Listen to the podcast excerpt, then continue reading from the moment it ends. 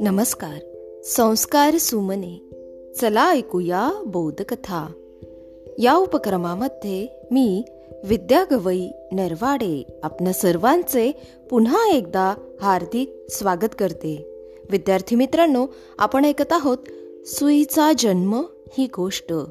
चला तर मग ऐकूया गोष्टीचा पुढील भाग. माणसांनी घरटं नीटपणे पाहिलं. आणि मग तो म्हणाला पण तुला जे जमतं ते मला कसं जमणार? मला कुठे तुझ्यासारखी चोच आहे? तेव्हा पक्षी म्हणाला मी माझी वरची चोच तुला देतो. त्याला मागच्या बाजूला एक बारीक छिद्र आहे. त्या छिद्रातून मी श्वास घेतो. तू त्या छिद्रातून धागा ओवून घे. म्हणजे बघ कसं भरभर शिवता येईल ते.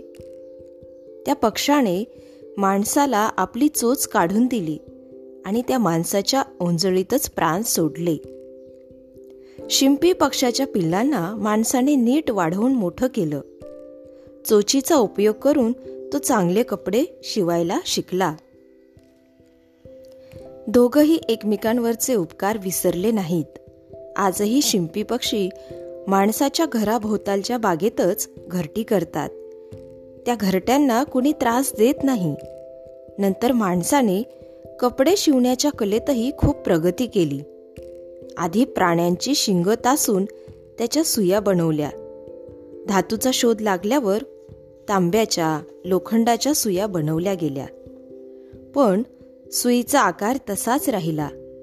शिंपी पक्षाच्या चोचीसारखा टोकदार बालमित्रांनो या ठिकाणी आपण थांबूया.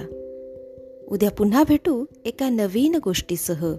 तोपर्यंत सुरक्षित रहा आणि काळजी घ्या. धन्यवाद.